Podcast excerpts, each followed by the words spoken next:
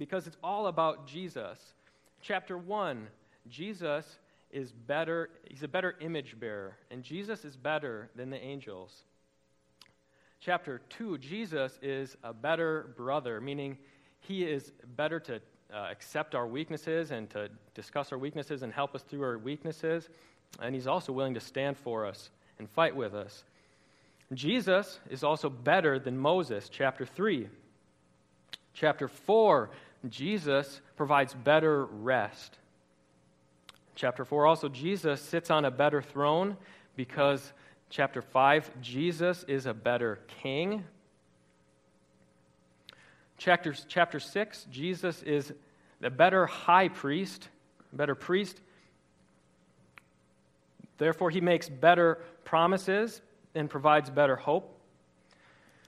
Chapter 8, Jesus offers a better covenant.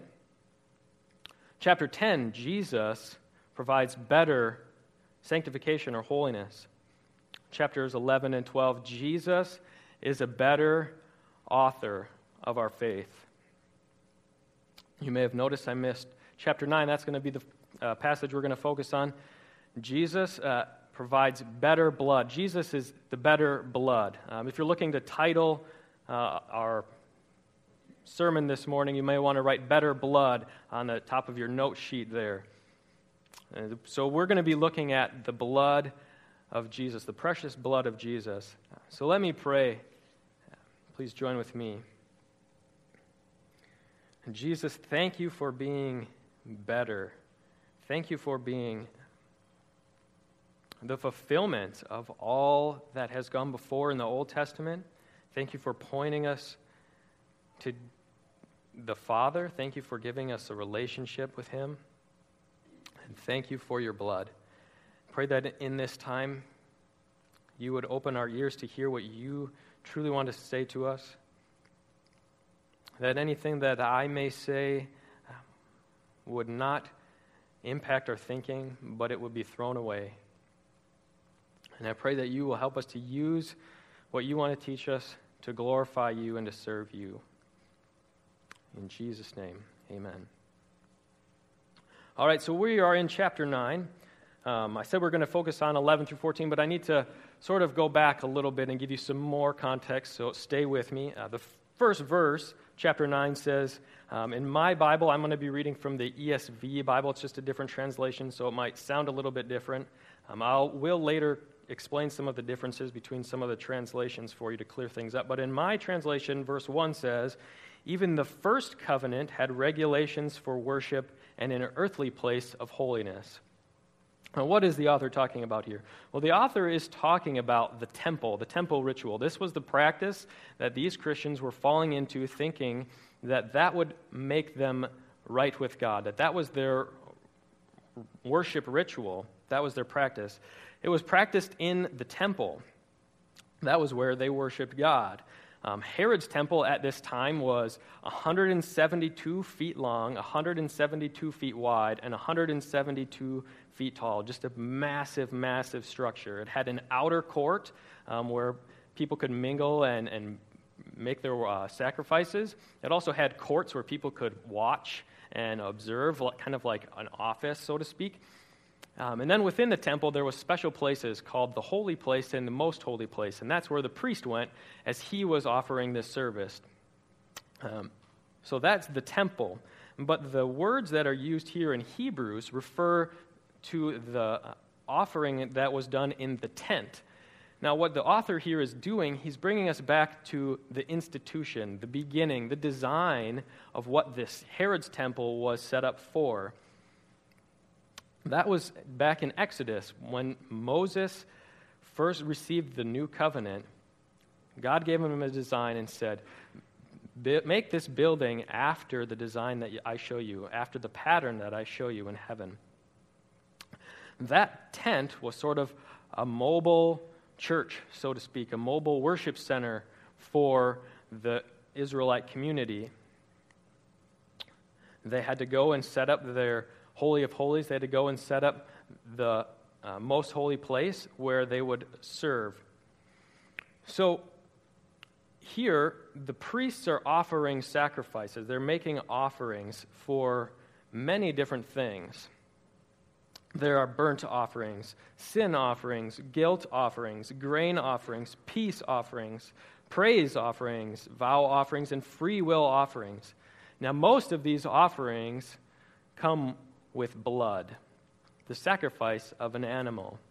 What would happen is the worshiper would take one of their own animals, part of their own uh, resources, and present it to the priest as a sacrifice for their own sin or uh, for their own benefit, for um, some blessing that God was giving them.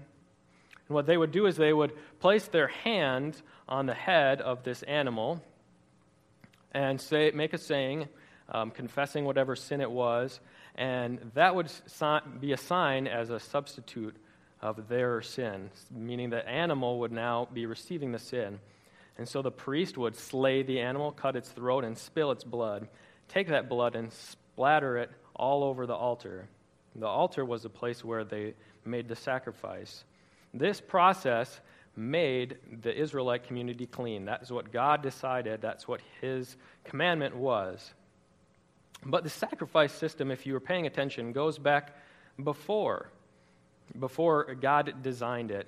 Because uh, if you remember, the Israelite community, after they got out of Egypt, they were making sacrifices already. They were making sacrifices to false idols. Um, and so it seems to me that uh, what God was trying to do in setting up this uh, sacrifice of blood was to be establishing limitations for their service, limitations for these sacrifices.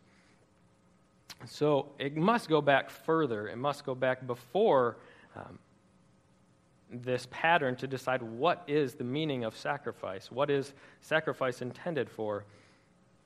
So, if you were um, paying attention, you would remember in the book of Genesis, after Adam and Eve first sinned, God this, did this miraculous sign, symbol thing for them.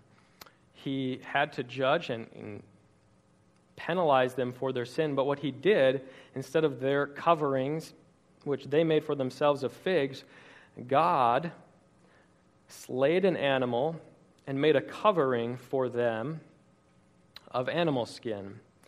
You see, sacrifice goes back to God in Genesis. Every sin is forgiven by blood, it must have a substitute. So, those were for um, the intentional sins or the th- sins that we know we've committed. What about the things that we do that are wrong that we don't really mean to do or that we don't intend to do, these unintentional sins? Hebrews had, the Jewish people had a way of dealing with these sins also. Uh, the Day of Atonement, Yom Kippur, which you may be familiar with that phrase, was the day that God had established that the people of Israel would make this practice so that God would cleanse them of these unintentional sins. That is the context of what the author here is talking about in Hebrews this Day of Atonement. The Day of Atonement is much different than the rest of the ritual sacrifices, the rest of the offerings that were being made. It's different because only the high priest would offer the Day of Atonement sacrifice the high priest would first have to make an offering for himself, for his own sins. So he would slay an animal, there would be blood everywhere. And, and his, his own self, he would be clean. He would take then another animal and enter into the Holy of Holies. This would be the only time that he would do this once a year. And there, before the presence of God in the Holy of Holies, he would make restitution, he would make a covering, make atonement for the sins of the people, the unintentional sins of the people. Also, part of this process is that the high priest would place his hands on another animal, a goat, and he would send that goat off into the wilderness. He would place his hands on the goat as a symbol of the sins of the whole people and send it outside of the camp away from the presence of God. So, we have a lot of background information, a lot of understanding of what this uh, temple sacrifices, this ritual practice was. And so now we can read, starting in verse 11. Hebrews 9 says, But when Christ appeared as high priest of the good things that have come, then through the greater and more perfect tent, not made with hands, that is not of this creation, he entered once for all into the holy places, not by means of the blood of goats and calves, but by the means of his own blood, thus securing an eternal redemption.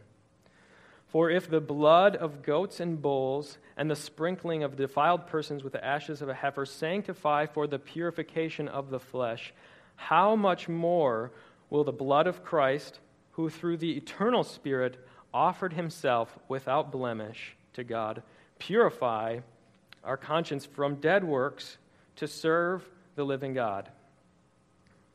All right, now we're going to take a few minutes and walk through our passage here. First, I want you to notice that this passage begins with Christ. Christ is the main word in, in the original language. Um, in uh, my Bible, in the ESV, it says but, uh, big but. So we have this contrast of the Old Testament rituals, the practices that were being made uh, under the first covenant. In the new covenant, but Christ. There's a, there's a difference, there's a stop here. We must stop what we're doing because of Christ. Um, and, and so I, I, appreciate how it says, uh, but it kind of makes this big transition. I think the NIV misses a little bit that bit of that in their translation. It just says when, when Christ. Um, so Christ appeared as a high priest. Now, where is Christ the high priest? Jesus Christ was born of the tribe of Judah, meaning he wasn't supposed to be a priest in the um, in the people among the people of Israel. The people of Israel selected the tribe of Levi to be the priest. So, what is Jesus here doing? Uh, doing uh, being a priest? Well, he is the high priest as he entered into heaven. He's a high priest um, that entered into the, into the greater and more perfect tent that is n- not of this creation. So when Jesus offered himself on the cross and shed his own blood, he went into heaven, into the perfect tent, into the perfect tabernacle, into the perfect holy of holies, into the very presence of God, and there serves as our high priest. Indeed, he continues to live there, making intercession for us and thus saving us. Uh, verse 12, he entered once and for all into the holy places. Uh, I like the um, NIV translation here. It identifies this place as the most holy place. Yes, Jesus was a high priest and did the whole rituals literally in heaven. He, he made the whole process that the high priest must go through into the holy places, the most holy place he entered. And Jesus entered once for all. You see, the high priest had to do this every year, and on the Day of Atonement, the priests had to make their sacrifices daily. Um, so that means there's blood every day, everywhere, um, spilt in the temple. It's kind of a loud, messy, dirty place. But Jesus in heaven makes the perfect sacrifice once and for all. And he does this not by means of the blood of goats and calves, but by the means of his own blood. How, how did Jesus offer his own blood? How did that literally happen? Um, because blood is very important. What, what, did, what was Jesus' process to offer himself? Did he have to, um, you know, cut his wrist and, and there spill it on the altar before God? Um, I'm, not, I'm not sure that that's what this passage is trying to get at. It's not trying to make us think about the process. It's trying to get us to think about the facts the fact that Jesus did what he did, offering himself to God, and God accepted it, accepted this precious blood. And what was the outcome of this blood? What was the working of this blood? The blood of the goats and the bulls would only temporarily make these people holy, only temporarily make the Israelite community clean. They had to make their sacrifices again and continually do it over and over and over again. Jesus' blood secured an eternal redemption. You see, God had a plan from the very beginning to redeem man. God saw Adam and Eve commit a sin, and he made a plan. He said, I am going to offer my son Jesus as a sacrifice for them, and his blood will cleanse them. So in Jesus' blood, we have a, secure eternal redemption. That means today, if we believe in Jesus' blood, we are living in our eternal redemption. We get to enjoy our eternal redemption um, in heaven. And today, here and now, we can live out our eternal redemption with Christ abiding in his blood. Verse 13, moving along. This is where it gets into uh, what I believe is the most um, powerful, the most complete part of this text. It begins with a conditional statement, um, at least in, in, my translation and in, in the text of uh, the original text. It says, if the blood of goats and bulls. It's a condition, if. Um, I believe that NIV makes it more of a, a, of a statement, and it is a statement, um, but I believe the condition of the statement paints a, a better picture.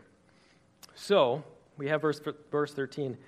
If the blood of goats and bulls and the sprinkling of defiled persons with the ashes of a heifer sanctify for the purification of the flesh. So, if it does those things, if the Old Testament rituals really do what we want them to do. Um, now, he's kind of, the author here is kind of speaking of our conscience.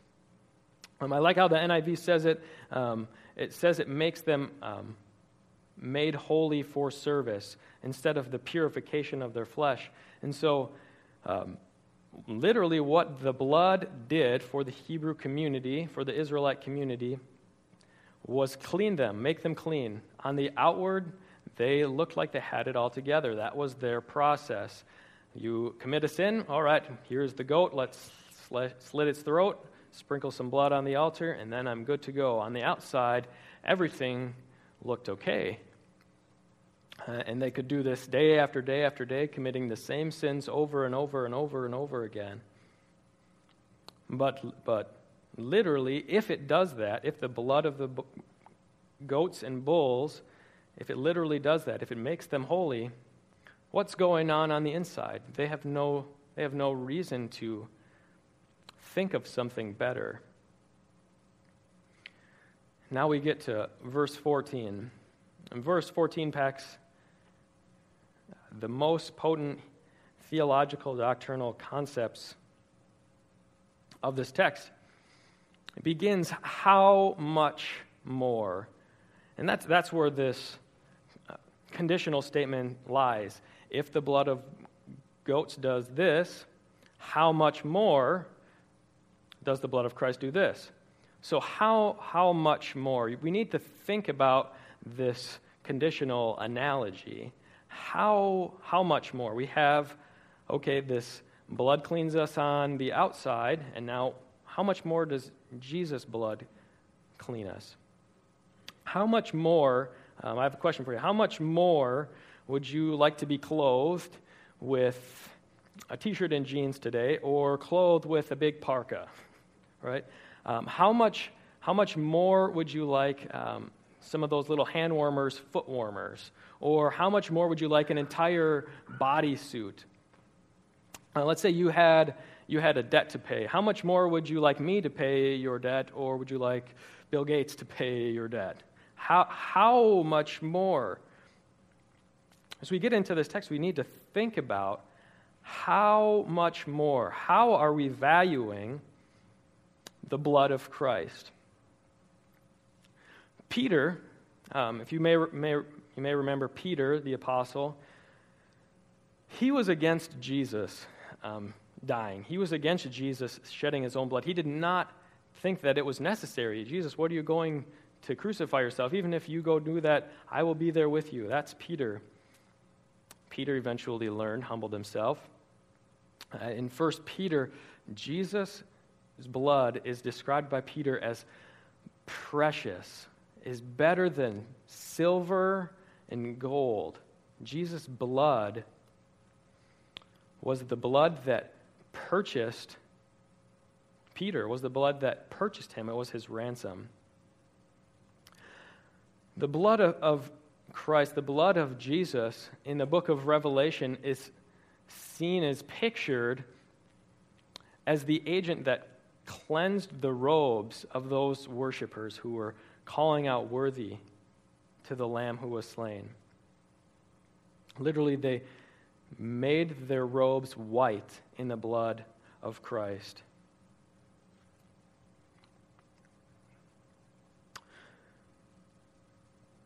How much more will the blood of Christ, and here we get to who through the eternal Spirit offered himself without blemish to God. Now, this is where we get into the process. We want to say, well, how did, how did Jesus do this? Well, he must have done it in heaven, but what did he do? Literally, how did he do that? Um, now, I have a question for you. How is it that the Holy Spirit lives in you? What, literally, how does he do that? Um, here we see that Jesus Christ offers himself through the eternal Spirit. Uh, I believe that what Jesus did is so far above our comprehension, we wouldn't be able to explain it or try to understand it other than accept it as fact that Jesus' blood offered himself and his blood to God. Um, also, what I want you to note here is that the Trinity is present within the sacrifice of Christ. The Trinity is present within the sacrifice of Christ. Jesus, yes, had to offer himself, he chose to do it, but the Holy Spirit is present and is an offering to God. Also important, Jesus, his blood was without blemish. You see, when the Israelites wanted to pick uh, an animal to sacrifice, their goal, or what, what God had directed them to do, was to select an animal that was without blemish, without spot. That, that signified that this animal was more pure, more clean, um, and thus, when they transferred the, when they substituted their sins onto the animal, it would make them more clean. And here we read that Christ's blood is without blemish.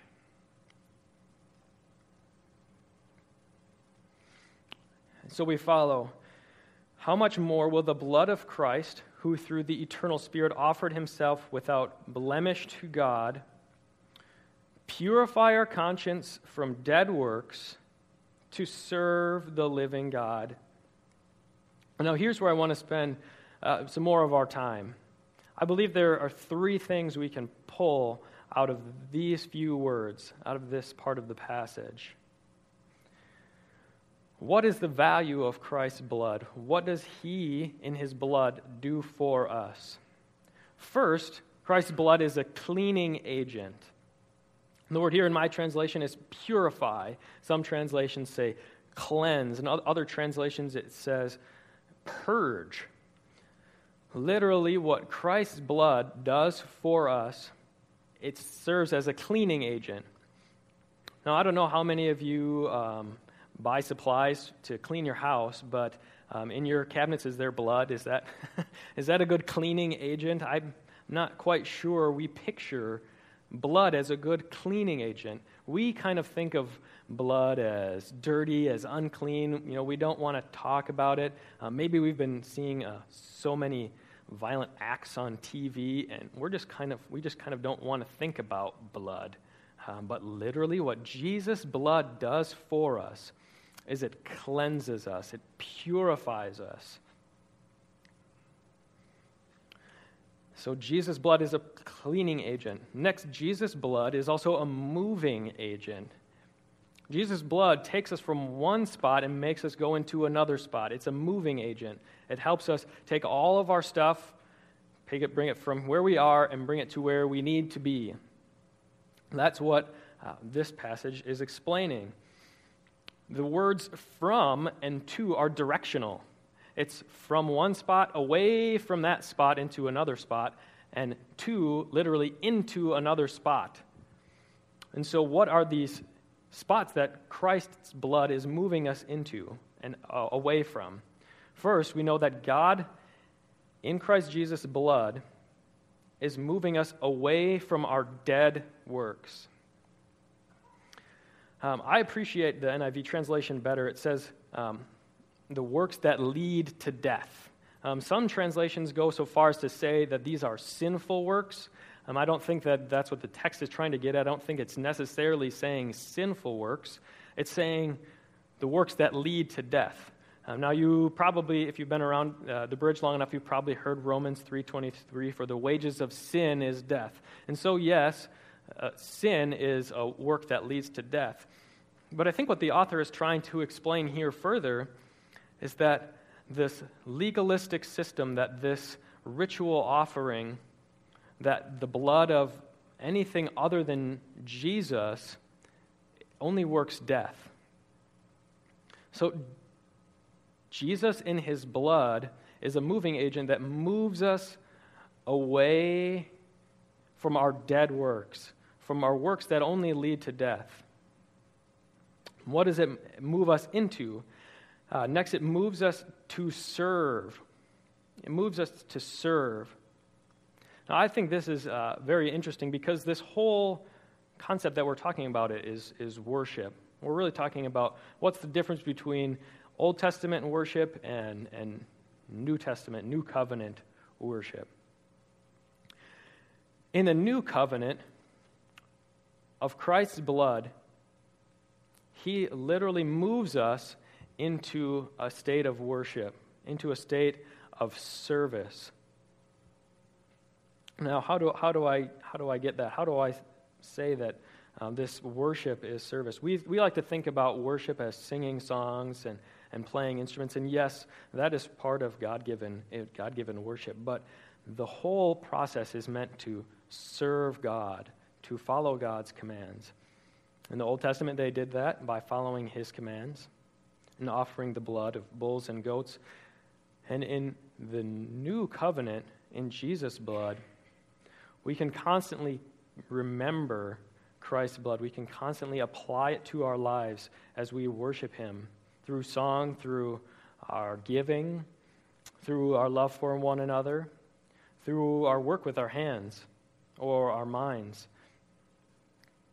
We can serve God because of what He's done for us in moving us to this place in his blood. And so, lastly, this third point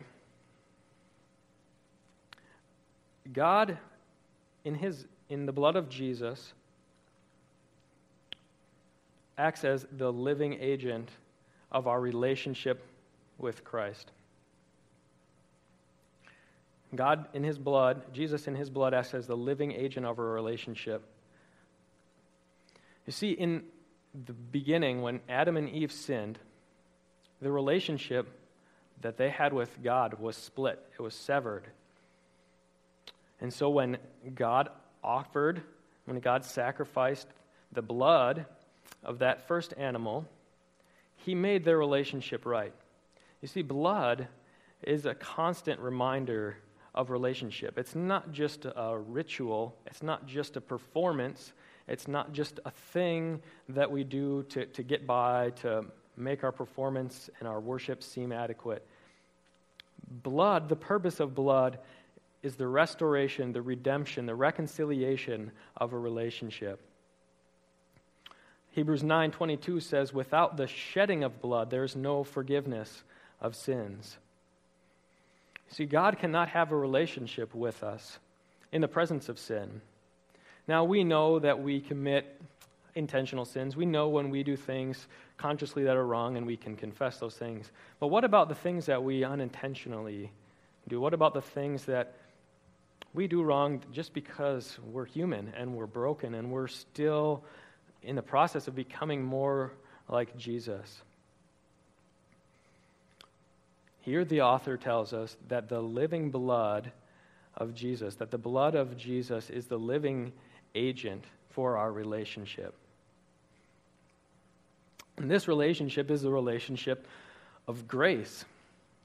When God sacrificed the lamb, sacrificed the animal um, to cover Adam and Eve, it was a constant reminder to them of the power, the penalty of sin.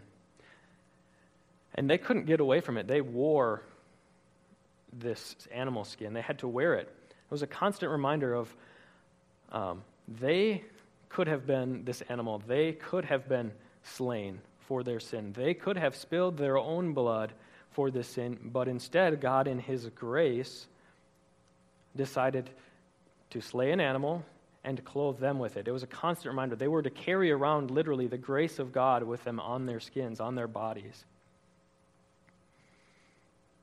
So I ask you, what do you clothe, clothe yourself with? Are you clothing yourself with your robe dipped in the blood of the Lamb?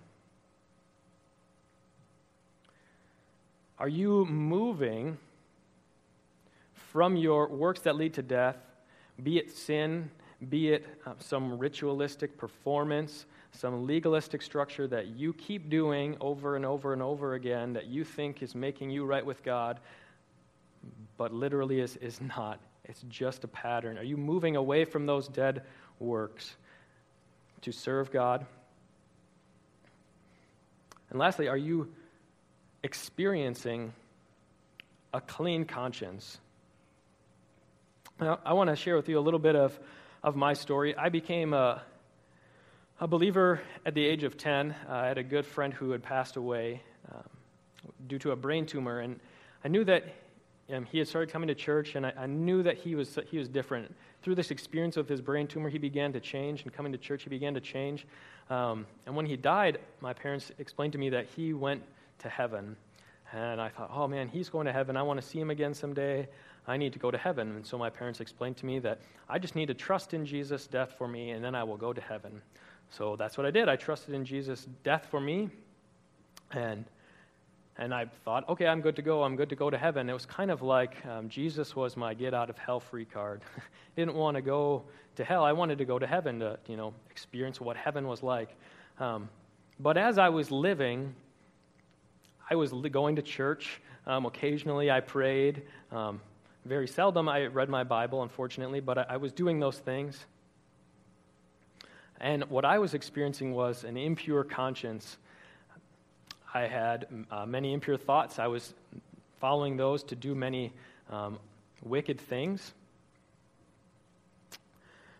Following to college, um, I began experiencing God in a new way. Began to take my relationship with Him more seriously. Began to be devoted to reading the Bible. Tried doing it by myself at first, but I found that that uh, wasn't good enough. I needed a community of believers to encourage me, to help me understand um, who I am and, and who God is and how I can have a relationship with Him. So I began participating in a Bible study. But still, um, I would have these impure thoughts. I would have um, thoughts that were just, n- just not good, not of God. Um, this process went on for a long time. I, I, performed and I acted kind of like I had it all together. I did, um, I did religion well, I did Christianity well. Um, I, I, was leading Bible studies and I was helping evangelize people and I was praying with people and I was doing a number of really, really good things. On the outside, it looked very good, but on the inside, I knew that something was just not right. Something was, was missing my conscience, you see, not, not just my mind, I knew all the answers to everything. Uh, and not just my heart, I really felt it, but my conscience, this whole center of who I was, was still a battle within me, was still a fight that I needed to fight. and that fight ended when I realized the depth of God's love for me. See, when Jesus was uh, performing the Last Supper with his disciples, this uh, celebration of his death. Um, he explained to his disciples what, what love was really about, what love was really about. He said, Greater love has no man than this, that he lay down his life for his friends. John 15, 13. Greater love has no man than this, that he lay down his life for his friends. For the first time, I realized in my conscience, it was changed in who I was. That I couldn't just love, I couldn't just perform uh, Christian good deeds. Um, they were really just works that led to death until I recognized, confessed my sin, and accepted the purification, the cleansing of my conscience, the cleansing of my soul, the cleansing of who I was because of Jesus' death for me. I literally had to apply his blood to myself. That doesn't mean that since that time I've been, I've been perfect. Um, I still fall in many ways, and I'm still a work in progress. Um, but I've continually learned as I want to overcome sin, as I want to work to live a holy, good life, I cannot just purify my conscience with the right teaching or with understanding the right things. I can only purify my conscience by the blood of Christ, by his death, by coming before him and accepting his perfect work on the cross. So I want to offer you an, a challenge, an application. As, as you move forward from today, will, will, you, will you quit? Will you quit doing the Old Testament rituals? Will you quit doing these works that lead to death? Will you stop being legalistic? Um, and will you see Jesus' blood as the purification for your conscience? Will you see Jesus' blood as the way that you can live in holiness, that you can live in righteousness, and that you can live in a way that ushers in the grace of God in your relationship with Him. So that's one application. The second application um, of our message this morning is to participate in communion with one another. Um, so I invite those who are going to serve with me to come forward. And I want to remind us of a couple things about um, communion. Communion is important because the blood of Jesus is important. Like the blood of Jesus is central to our conscience, to purifying our conscience, the blood of Jesus is, a, is central to the act of being a Christian, to being part of a Christian community. The Bible indicates that we need to uh, reflect, we need to take time to examine ourselves. So if you believe in the blood, in the death of Jesus, to cover your sins, to be a substitute for your sins, uh, then, I, then I invite you in this time to take a few minutes to examine yourself. Examine your relationship with God. Are you, are you living in a state of, of grace in the purification of your conscience? Or have you been living in, in dead works? For those of you who have yet to place your faith in Jesus, for those of you who are still not sure how all this pictures and works together, I beg you to consider Jesus. Consider what he has done and consider how much better he is, how much better his blood is. And consider that Jesus is now in heaven making intercession for us. The blood of Jesus is important because Jesus says that whoever eats my blood, whoever drinks my blood, excuse me, who eats my, bread, eats my body and drinks my blood lives. Uh, now, some people want to make that say that we are, in our service of communion, we are literally being cannibalistic or eating God's flesh and drinking his blood. I don't know that anybody really has ever done that. Um, what Jesus is talking about is that this is a symbol, it is done as an act of remembrance of what he has done.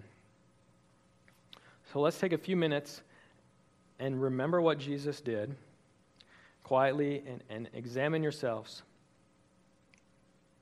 Um, and I'm going to pray after a few minutes, and then you can come up and participate in communion.